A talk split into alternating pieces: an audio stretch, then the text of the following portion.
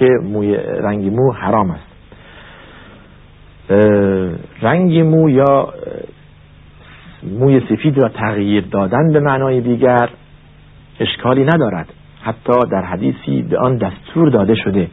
اما مشروط بر آن که انسان از رنگ سیاه بپرهیزد. این یعنی سیاه سیاه. در حدیث داریم و تجنبو از سود او خضاب الخضاب به سود از رنگ سیاه سیاه دوری کنید و خودداری کنید یا از اینکه رنگ را موی خود را با رنگ سیاه سیاه رنگ کنید خودداری کنید. با رنگ های از که توسی با رنگ قهوه‌ای با این رنگ ها مانند حنا باشد رنگ اشکالی ندارد. حالا علت این که سیاه درست نیست رنگ سیاه سیاه برای چی؟ و یک نوع غبن و یک نوع فریب درش هست. توجه کردید؟ یعنی مثلا یک نفر با سن پنجاه یا شست سال می‌خواد که خود را سی ساله نمایان کند. آخه به خصوص در مسائل ازدواج یا اسلام همه چیز را روی ظاهر خود باید ببینن مردم حقیقت خود.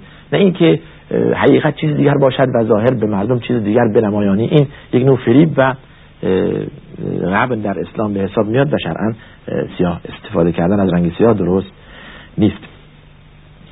سوال بعد اینه که چرا اغلب مردم میراث دختر نمی‌دهند؟ آیا این کار حرام نیست؟ بله این کار حرامه. باید میراث دختر را داد. خدا میفرماد للذکر مثل حظ الانثیین.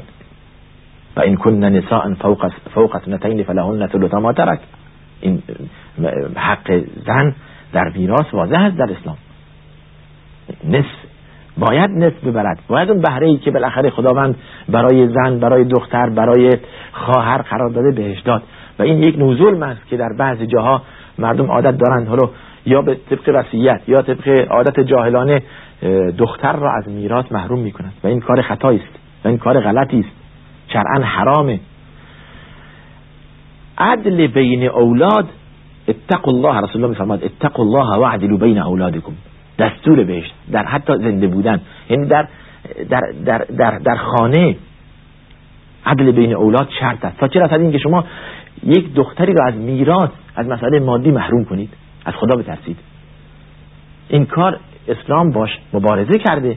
اون برداشت غلطی که نسبت به دختر می‌شد در جاهلیت اسلام باش مبارزه کرده. اسلام اومده به زن ارج داده. به زن قدر و منزلت داده. شما میایید زن را یک موجود خیلی کم و دست کم می‌گیرید و آن را از مسائل میراث و مادی محروم می‌کنید علیاذ بالله. چقدر؟ حالا در سوال بعدی هم هست اگه بهش برسیم که در رابطه با حقوق زنان نسبت به حقوق زنان از طرف شوهر چه باعث باشد به اضافه نفقه فلان فلان به آن اشاره می‌کنیم. اگر وقت اجازه داد به اون سوال, سوال هم می‌پردازیم. فعلا سوال ما در رابطه با میراث هست. باید میراث زن را داد. اسلام بهش دستور داده. و حرام است. بدانند آن پدرانی که وصیت می‌کنند. بعد از این که من مردن نمی‌دونم فلان خانه فلان زمین فلان باغ فلان پول اینقدر بین پسرها تقسیم بشه. حالا یک قسمتی خیلی اندکی و جزئی به دختر تعلق می‌گیرد و این کار حرام است. اگر به رضایت بقیه ورثه نباشه اون وصیت اعتباری هم نداره. لا وصیت لوارث الا باذن الورثه اگر که تمام ورثه رضایت دادن که بالاخره پدر وصیت کرده این اموال طبق وصیت پدر تقسیم بشه و حالا دختران بگن که هر چی پدر ما داده ما قانع میشیم و یا نداده اصلا نمی‌خوایم همه برادران بگیرن حرفی نیست. اما اگر یکی از دختران گفت منم حق خودم می‌خوام اصلا به اون وصیت عمل نمیشه. باید طبق دستور شرع میراث تقسیم بشه. باید که دخترها و اینها هم گیرشون بیاد. بله این مسئله های اهمیت هست در اسلام. سوال بعدی اینه که خودکشی در اسلام حرام است. بله خودکشی در اسلام حرام است و حدیث داریم به اون چیزی که یا به اون آلتی که انسان خود را به آن می‌کشد در روز قیامت با آن شکنجه و تعذیب می‌بیند. چرا خودکشی؟ سوال اینه. اسلام دستور به صبر داده دستور به بردباری داده. خودکشی در کسانی است که ایمان ندارند شما در کشورهای آمریکا در اروپا اونهایی که بالاخره از ایمان بوی نمردند این مسائل ما زیاد میشنیم خودکشی کرد فلان نمی‌دونم فلان زن در خانواده فلان مرد فلان دختر فلان پسر به خاطر مسائل خودکشی کرد. اما در اسلام ما این چی نداریم. اگر به شما ظلم میشه از ظلم دفاع کردید سبیه ها نتونستید دفاع کنید شما صبر کنید مأجورید. اجر گیرتون میاد. پاداش نیک گیرتون میاد. معناش نیست که شما خودکشی کنید. حتی حتی در جامعه. حق شما در جامعه پایماله بالاخره انسان تا حد اونجایی در توان دارد حق خود دفاع می‌کنه اونجایی که توان ندارد معناش نیست که دیگه راه چاره خودکشی است. بسیار کار غلطی. عقلا هم غلطه. خب خودکشی چیکار می‌کنه بالاخره؟ مسئله شما رو حل می‌کنه. شما رفتید خودتون رو کشتید حقتون بهتون می‌رسه. نه. این مسئله بسیار فکر غلطی است و این فکر اونهایی که در این فکر هستند از این فکر بیرون بیان اسلام به صبر و بردباری. یا ایها الذین آمنوا اصبروا واصبروا. یا ایها الذین آمنوا اصبروا وصابروا. ورابطوا واتقوا الله. صبر کنید. و مردم را به صبر دعوت کنید. از خدا بترسید. در سوره والعصر که میفرماید والعصر ان الانسان لفی خسر الا الذين امنوا وعملوا الصالحات وتواصوا بالحق وتواصوا بالصبر. واقعا معنی عظیمی دارد. همچون که علما گفتن با این با این کوتاهی با این عبارت خیلی مختصر. ولی من تمام انسان ها در ضرر و زیان هستند مگر اونهایی که اهل ایمان و عمل صالح هستند. و یکدیگر را به صبر و به تقوا و به بردباری سفارش می‌کنند. و تواصل بالحق و تواصل بالصبر. مسئله واستعینوا بالصبر والصلاه کمک بجویید از به وسیله نماز خوندن و به وسیله صبر و بردباری. ببینید صبر چقدر در اسلام ارزش داره. ان الله یحب الصابرین. چقدر در اسلام روش تاکید شده. خداوند انسان هایی که صبر را پیشه می‌کنند دوست دارد. و من یصبر یصبره الله. کسی که بالاخره صبر کند خداوند هم او را کمک کمک به او می‌کند برای اینکه در صبر کردن خود را عادت دهد در صبر کردن. پایداری داشته باشد در این کار. بالاخره خودکشی تحت هر شرایطی در اسلام جایز نیست و حرام است. سوالی از خواهری داریم که به وسیله تلفن اومده. ایشون میفرمایند که تراشیدن ابرو اگر مثل ابروی مرد باشد آیا جایز است؟ اولا باید این را بگوییم که کندن یا تراشیدن ابرو برای زن حرام است. طبق حدیثی که رسول الله صلی الله علیه وسلم روایت می‌کند که چنین است. لعن رسول الله صلی الله علیه وسلم النامصه والمتنمصه والواصله والمستوصله بله تا آخر حدیث که خدا رسول الله صلی الله علیه وسلم لعنت کرده زنی که ابروی خود را باریک می کند یا زنی که گیسوی از گیسوی دیگران به خود اضاف می کند یا به موهای خود می بندد و زنانی که والواشمت و المستوشمه زنانی که خال می‌زنند در حالا صورت یا جایی از پیشانی از بدن خودشون. خال زدن نحوه خالکوبی معروف هست چگونه هست؟ اینها در اسلام حرامه. حالا سوال بیننده ما در اینه که مثل خودشون فهمیدن باری کردن یا گرفتن از ابرو حرام است. ایشون گفته اگر مثل ابروی مرد باشد. در این صورت اشکالی ندارد. یعنی اگر ابروی یک زنی اینقدر زخیم باشه و اینقدر بزرگ باشه که مثل ابروی مرد بلکه بزرگتر. اینجا به اندازه ای که به حالت طبیعی برگردد یعنی به ابروی زن شباهت داشته باشد جایز است که از آن گرفته شود در غیر این صورت.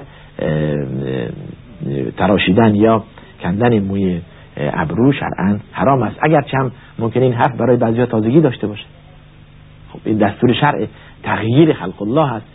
شما توجه کنید اینقدر که زن در طبیعت خودش نزد جنس مخالف پسندیده هست اینطور که خود را مصنوعی کند پسندیده نیست. این معروف است.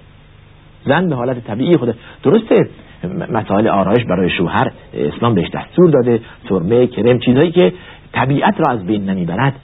دستور است. حتی زن معجور است. معجوره هست در این مقابل. یعنی کسب اجر می‌کند ثواب گیرش میاد اگر که برای شوهرش آرایش کند. اما آرایش مباح نه آرایش حرام. در سوال دیگه هم اگر بهش برسیم در اینجا هست که سوال اینه که زنی آرایشگر هست و حکمش چیست؟ اگر به اون رسیدیم هم پاسخ خواهیم داد به ازن الله. سوال اینه که نماز قضا بر من هست. نماز قضا بهتر هست بخوانم یا سنت کدام یک اولویت دارد. اولا که ما در جلسات قبل به این مسائل اشاره کردیم نماز قضا. انسان تا اونجایی که در ذهن اوست نماز قضا را نماز گذشته خود را قضا می کند اگر که نمی‌تواند یا بالاخره یادش نیست که قضایی بر اوست نماز سنت ترک نمی کند تحت هیچ شرایطی. حتی اگر شما نماز را قضا بخوانید هم نماز سنت را ترک نکنید. برای که نماز سنت باز اهمیت به خصوصی در اسلام داره. عرض کردیم در جلسه گذشته که روز قیامت اگر نمازها کم و کافی درش هست خداوند میفرماید اون رو مال عبدی من نوافل. بنگرید بنده هم چقدر سنت داره تا این سنت را جایگزین فرض گذشته او کنید بالاخره نماز سنت تحت هر شرایطی از دست ندهید به خصوص سنت های قبلیه و بعدیه نماز نمازهای فرض و سنت صبح و سنت وتر. این خیلی مسئله هست و این رسول الله صلی روش تاکید کرده. لباس نازک در نماز برای زنان. آیا باعث بطلان نماز نمی شود اگر اونطور نازک باشد که عورت زن پیدا باشد بله نماز باطل است. حتی در بیرون از نماز زن حق ندارد لباس نازک بپوشد. سبحان الله این یک معجزه است که رسول الله صلی الله علیه و سلم 1400 سال پیش خبر دادند که اتفاق میفته در آینده. در زمان رسول الله اتفاق نداده بود. یعنی این اتفاق نیفتاده بود در در زمان رسول الله صلی الله علیه و سلم یعنی زنانی پیدا بشوند که لباس نازک بپوشند. فرمودند صنفان من اهل النار لم ارهما دو گروه از اهل آتش هستند که من اون دو گروه را ندیدم. این در آینده میاد. رجال فی ایدیهم اصیات که اذناب البقر یضربون به الناس. این صنف اول. مردانی که در دستهایشان یک باتون هست یا به اصطلاح دگ است به مردم می‌زنند و ظلم می‌کنند ستم می‌کنند. این داریم می‌بینیم. صنف دوم. و نساء کاسیات عاریات مائلات ممیلات. رؤوسهن که اسنمت البخت المائله لا يدخلن الجنة ولا يجدن ريحها. وإن ريحها ليوجد من مسيرة كذا وكذا. أو كما قال صلى الله عليه وسلم.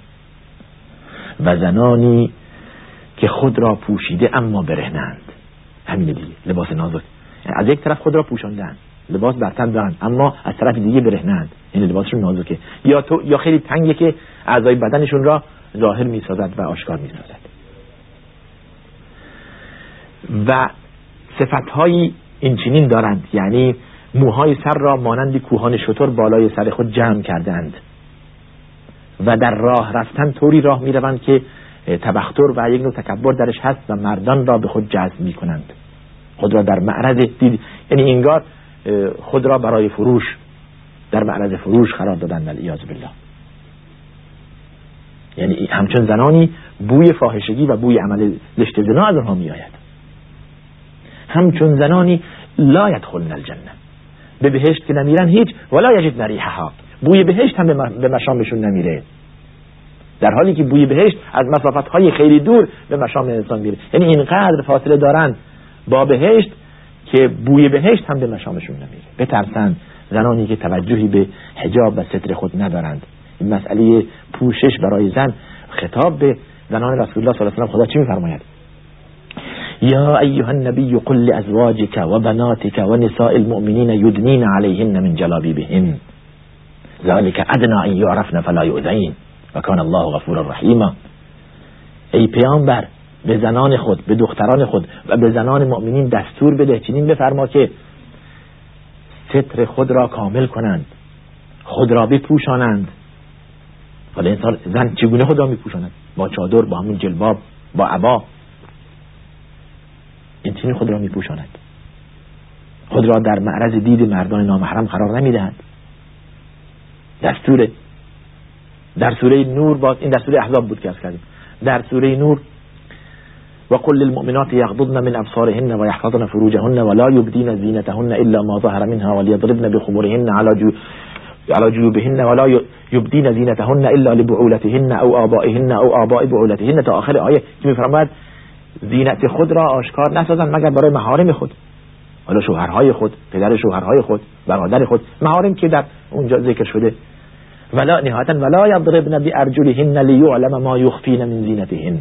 حق ندارند پای خود را به به زمین بکوبند که زینتی که مخفی است آشکار بشه. یعنی با صدای پای اونها مردان نامحرم متوجه بشن و به آنها نگاه کنند.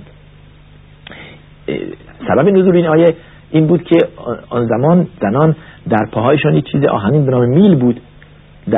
به پا می‌کردن و در راه رفتن این به هم می‌خورد صدا می‌داد و مردان نامحرم متوجه میشن بالاخره زن داره رد میشه و عبور می‌کنه. حالا فرق نمی‌کنه اگر میل نیست بالاخره کفش هایی که از آن صدا در میاد و مردان نامحرم را به خود جلب می‌کنه و متوجه میشه. باز هم میشه قیاس گرفت روی این و حرام است که زن طوری راه برود که مردان نامحرم را به خود جلب کند و توجه مردان نامحرم را به خود کند. این شرعا حرامه. حالا بیشتر در این مسئله صحبت نمی کنیم وقتی برنامه می‌گیره بسیار خوب.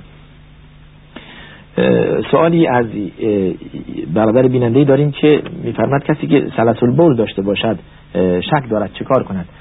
شود که مسئله سلسل بول یا کسی که معنی سلسل بول اینه که اون شخصی که مرتب از او ادرار می آید حالا بعد از اینکه ادرار می کند باز خطرات مرتب از او ادرار می آید زمانی که بالاخره تونست خود را طاهر می سازد یعنی از ادرار تا آخرین لحظه البته روش های مختلفی دارد.